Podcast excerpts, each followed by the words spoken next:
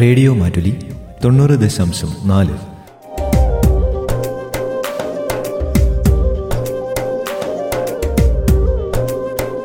കേൾക്കൂ ആസ്വദിക്കൂ അറിവ് നേടൂ.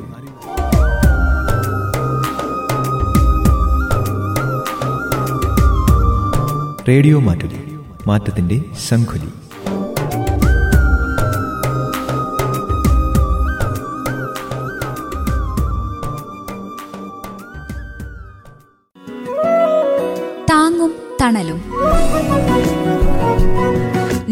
നബാർഡിന്റെ സാമ്പത്തിക സഹായത്തോടെ റേഡിയോ മാറ്റൊലി തയ്യാറാക്കി അവതരിപ്പിക്കുന്ന സാമ്പത്തിക സാക്ഷരതാ പരിപാടി.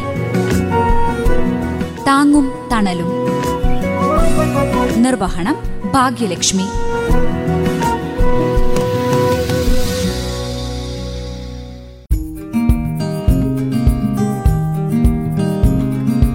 നമസ്കാരം. താങ്ങും തണലും പരിപാടിയുടെ ഒരു പുതിയ അധ്യായത്തിലേക്ക് പ്രിയ ശ്രോതാക്കൾക്ക് സ്വാഗതം. എസ് സി എസ് ടി ഒഴികെയുള്ള കേരളത്തിലെ മറ്റു പിന്നാക്ക മത ന്യൂനപക്ഷ വിഭാഗങ്ങളിലെ സാമ്പത്തികമായി പിന്നോക്കം നിൽക്കുന്നവരുടെ സാമൂഹിക സാമ്പത്തിക വിദ്യാഭ്യാസ ഉന്നമനം ലക്ഷ്യം വെച്ചുകൊണ്ട് ആയിരത്തി തൊള്ളായിരത്തി തൊണ്ണൂറ്റിയഞ്ചിൽ കേരള സർക്കാർ ഉടമസ്ഥതയിൽ രൂപീകൃതമായ സ്ഥാപനമാണ് കേരള സംസ്ഥാന പിന്നാക്ക വിഭാഗ വികസന corporation K S B C D C. വളരെ കുറഞ്ഞ പലിശ നിരക്കിലും ലളിതമായ വ്യവസ്ഥയിലും നടപ്പിലാക്കി വരുന്ന വൈവിധ്യമാർന്ന വായ്പാ പദ്ധതികളാണ് കോർപ്പറേഷന്റെ പ്രധാന സവിശേഷത. ദേശീയ പിന്നാക്ക വിഭാഗ ധനകാര്യ വികസന കോർപ്പറേഷൻ ദേശീയ ന്യൂനപക്ഷ വികസന ധനകാര്യ കോർപ്പറേഷൻ ദേശീയ സഫായി കർമ്മചാരീസ് ധനകാര്യ വികസന കോർപ്പറേഷൻ എന്നീ ദേശീയ ഏജൻസികളുടെ വായ്പാ പദ്ധതികളുടെ കേരളത്തിലെ നിർവഹണ ഏജൻസിയാണ് K S B C D C. ഈ ഏജൻസികളുടെ സ്വയം തൊഴിൽ വിദ്യാഭ്യാസം മൈക്രോ ക്രെഡിറ്റ് വായ്പാ പദ്ധതികൾ K S B C D C നടപ്പിലാക്കി വരുന്നു. ഇതിനു പുറമെ പെൺകുട്ടികളുടെ വിവാഹം ഗൃഹനിർമ്മാണം ഗൃഹ പുനരുദ്ധാരണം തുടങ്ങി വിവിധ ആവശ്യങ്ങൾക്കുതകുന്ന ഒട്ടേറെ വായ്പാ പദ്ധതികളും K S B C D C നടപ്പിലാക്കി വരുന്നു. കേരളത്തിലെ മറ്റ് പിന്നോക്ക വിഭാഗങ്ങളിലും മതന്യൂനപക്ഷ വിഭാഗങ്ങളിലും ഉൾപ്പെട്ടവരുടെ സാമ്പത്തികവും സാമൂഹികവുമായ ഉന്നമനത്തിനു വേണ്ടി K S B C D C നടപ്പിലാക്കി വരുന്ന വിവിധ വായ്പാ പദ്ധതികളെക്കുറിച്ചും ആനുകൂല്യങ്ങളെക്കുറിച്ചുമാണ് ഈ പരിപാടിയുടെ കഴിഞ്ഞ ഏതാനും അധ്യായങ്ങളിലായി ശ്രോതാക്കൾ കേട്ടുവന്നത്. കേരള സംസ്ഥാന പിന്നോക്ക വിഭാഗ വികസന കോർപ്പറേഷൻ മാനന്തവാടി ഉപജില്ലാ manager Shri K Raveendran senior assistant Shrimati Bindu Varghese എന്നിവരുമായി K S B C D സിയുടെ സേവനങ്ങളെക്കുറിച്ച് പ്രജീഷ രാജേഷ് നടത്തിയ അഭിമുഖത്തിന്റെ അവസാന ഭാഗമാണ് ഇന്ന് ഈ പരിപാടിയിൽ.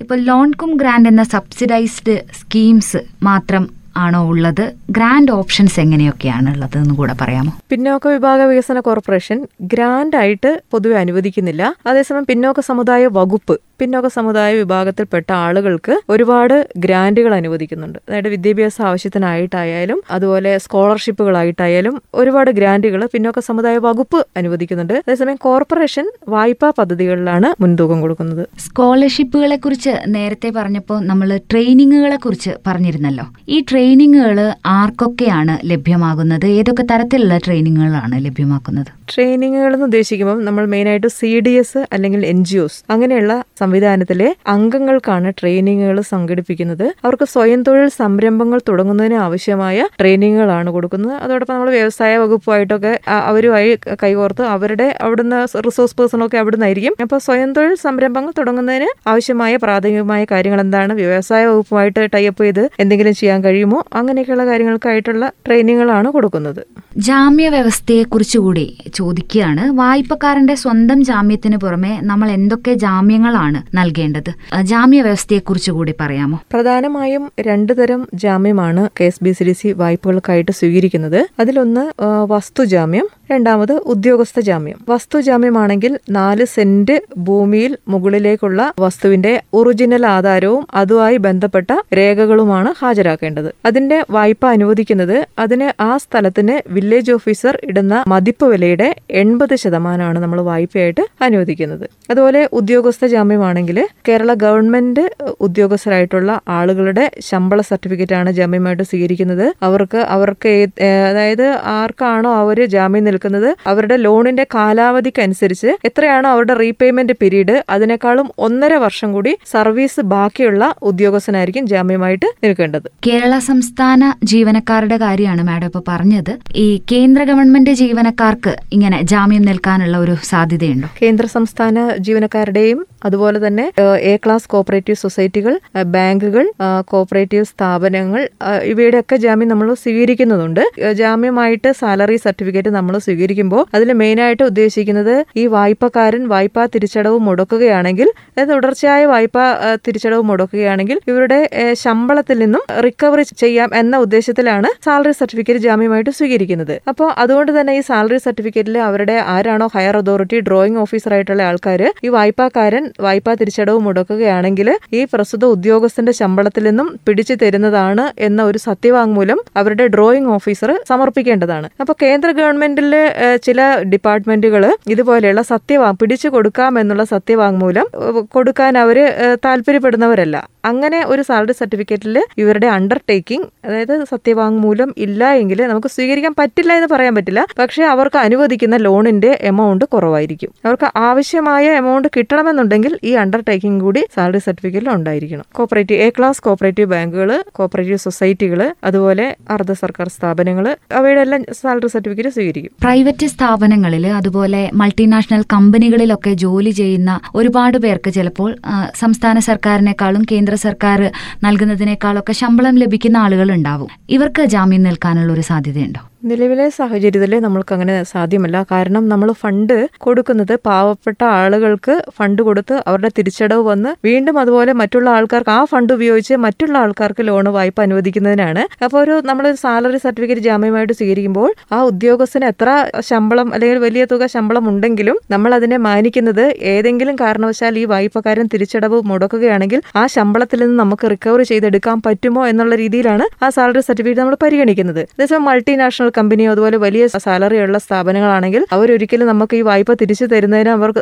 ഒരു ബാധ്യസ്ഥരായിരിക്കില്ല. അതുപോലെ നമുക്ക് നിയമപരമായി അവരോട് ആ, ശമ്പളം പിടിക്കുന്നതിനുള്ള യാതൊരു ഓപ്ഷൻ നമുക്ക് നിലവിലെ സംവിധാനത്തിലില്ല. അതുകൊണ്ടാണ് സർക്കാർ സംവിധാനത്തിലൂടെ തന്നെ ഇങ്ങനെയുള്ള ഒരു സാലറി സർട്ടിഫിക്കറ്റ് കാര്യങ്ങൾ സർക്കാർ സംവിധാനത്തിലൂടെ നമുക്ക് തിരിച്ചു പിടിക്കാൻ പറ്റുന്ന രീതിയിലുള്ള സർട്ടിഫിക്കറ്റുകൾ മാത്രം സ്വീകരിക്കുന്നത്. ഇപ്പോൾ നമ്മൾ കൊളാറ്ററൽ സെക്യൂരിറ്റി ആയിട്ട് വസ്തു അതേപോലെ തന്നെ സാലറി സർട്ടിഫിക്കറ്റും ഒക്കെ വെക്കുന്നതിനെ കുറിച്ച് പറഞ്ഞു. ഇത്തരത്തിൽ സ്വർണം നമുക്ക് ഇങ്ങനെയൊരു സെക്യൂരിറ്റി ആയിട്ട് വെക്കാൻ വേണ്ടി കഴിയുമോ? അതുപോലെ ഏതെങ്കിലും ബാങ്കുകളിലുള്ള എഫ് ഡി അക്കൗണ്ടിന്റെയൊക്കെ റെസിപ്റ്റ് നമുക്ക് കൊളാട്രൽ സെക്യൂരിറ്റി ആയിട്ട് ഉപയോഗിക്കാൻ വേണ്ടി സാധിക്കുമോ? ആദ്യം ചോദിച്ച പോലെ സ്വർണം നമുക്ക് എന്തായാലും സ്വീകരിക്കാൻ പറ്റില്ല.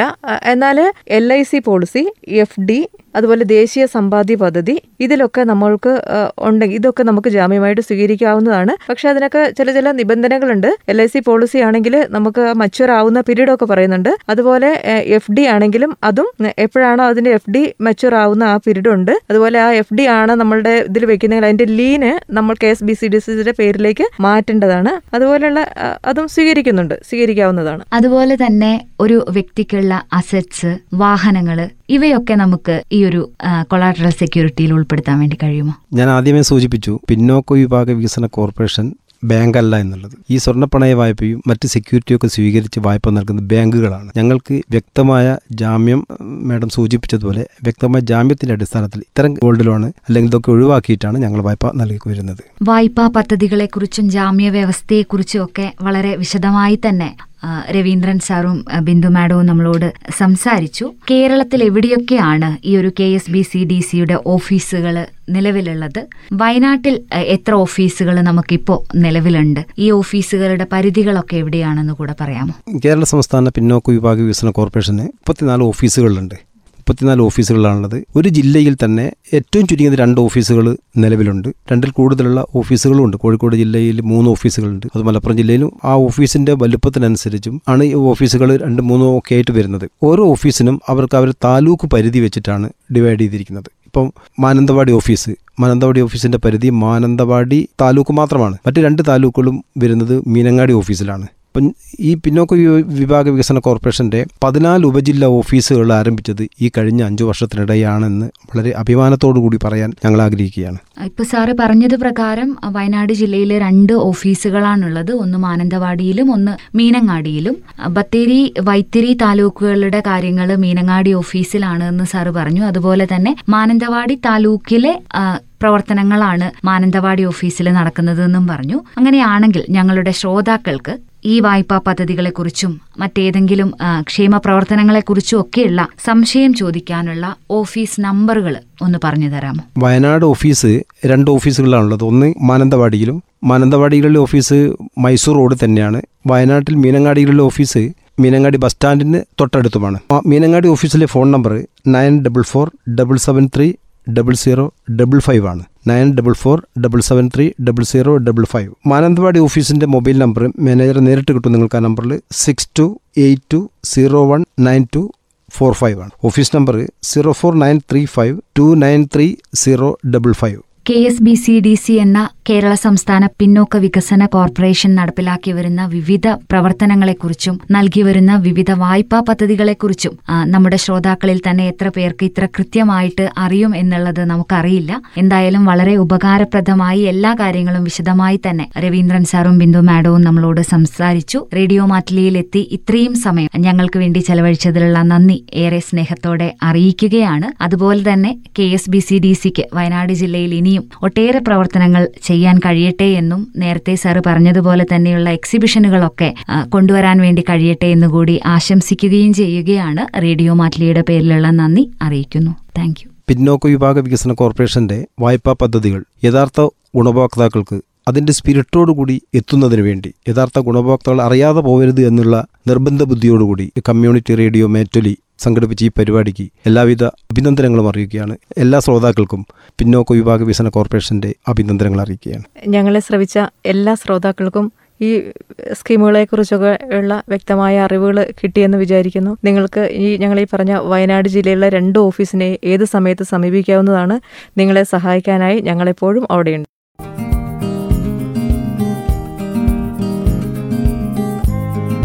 കേരളത്തിലെ പിന്നോക്ക ന്യൂനപക്ഷ വിഭാഗത്തിൽപ്പെട്ടവർക്ക് കുറഞ്ഞ പലിശ നിരക്കിൽ വിവിധ വായ്പകൾ നൽകിക്കൊണ്ട് അവരെ കൊള്ളപ്പലിശക്കാരുടെ കൈകളിൽ നിന്ന് മോചിപ്പിക്കാൻ കഴിയുക എന്നത് കോർപ്പറേഷന്റെ വലിയ നേട്ടമാണ്. കോർപ്പറേഷൻ നൽകി വരുന്ന വിവിധ വായ്പാ പദ്ധതികൾ ഇതിന് ഉത്തമ ഉദാഹരണമാണ്. കേരള സംസ്ഥാന പിന്നാക്ക വിഭാഗ വികസന കോർപ്പറേഷന്റെ സേവനങ്ങളെക്കുറിച്ചും നടപ്പിലാക്കി വരുന്ന വിവിധ വായ്പാ പദ്ധതികളെക്കുറിച്ചും ആനുകൂല്യങ്ങളെക്കുറിച്ചും വിശദമാക്കിയ അഭിമുഖം ഇവിടെ പൂർണമാവുകയാണ്. കേരള സംസ്ഥാന പിന്നോക്ക വിഭാഗ വികസന കോർപ്പറേഷൻ മാനന്തവാടി ഉപജില്ലാ manager Shri K Raveendran senior assistant Shrimati Bindu Varghese എന്നിവരുമായി പ്രജിഷ രാജേഷ് നടത്തിയ അഭിമുഖമായിരുന്നു താങ്ങും തണലും പരിപാടിയുടെ ഏതാനും അധ്യായങ്ങളിലായി ശ്രോതാക്കൾ കേട്ടുവന്നത്. ഈ പരിപാടി ഏവർക്കും ഉപകാരപ്രദമായി എന്ന് വിശ്വസിക്കുന്നു. പരിപാടി ഇവിടെ പൂർണമാവുകയാണ്. നന്ദി. നമസ്കാരം.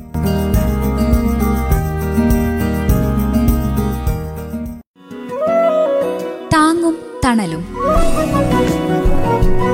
നബാർഡിന്റെ സാമ്പത്തിക സഹായത്തോടെ റേഡിയോ മാറ്റൊലി തയ്യാറാക്കി അവതരിപ്പിക്കുന്ന സാമ്പത്തിക സാക്ഷരതാ പരിപാടി. താങ്ങും തണലും. നിർവഹണം ഭാഗ്യലക്ഷ്മി.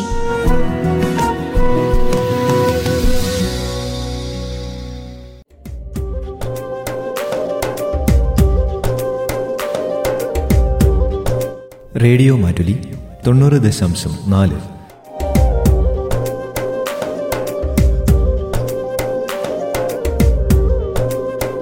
കേൾക്കൂ ആസ്വദിക്കൂ അറിവ് നേടൂ.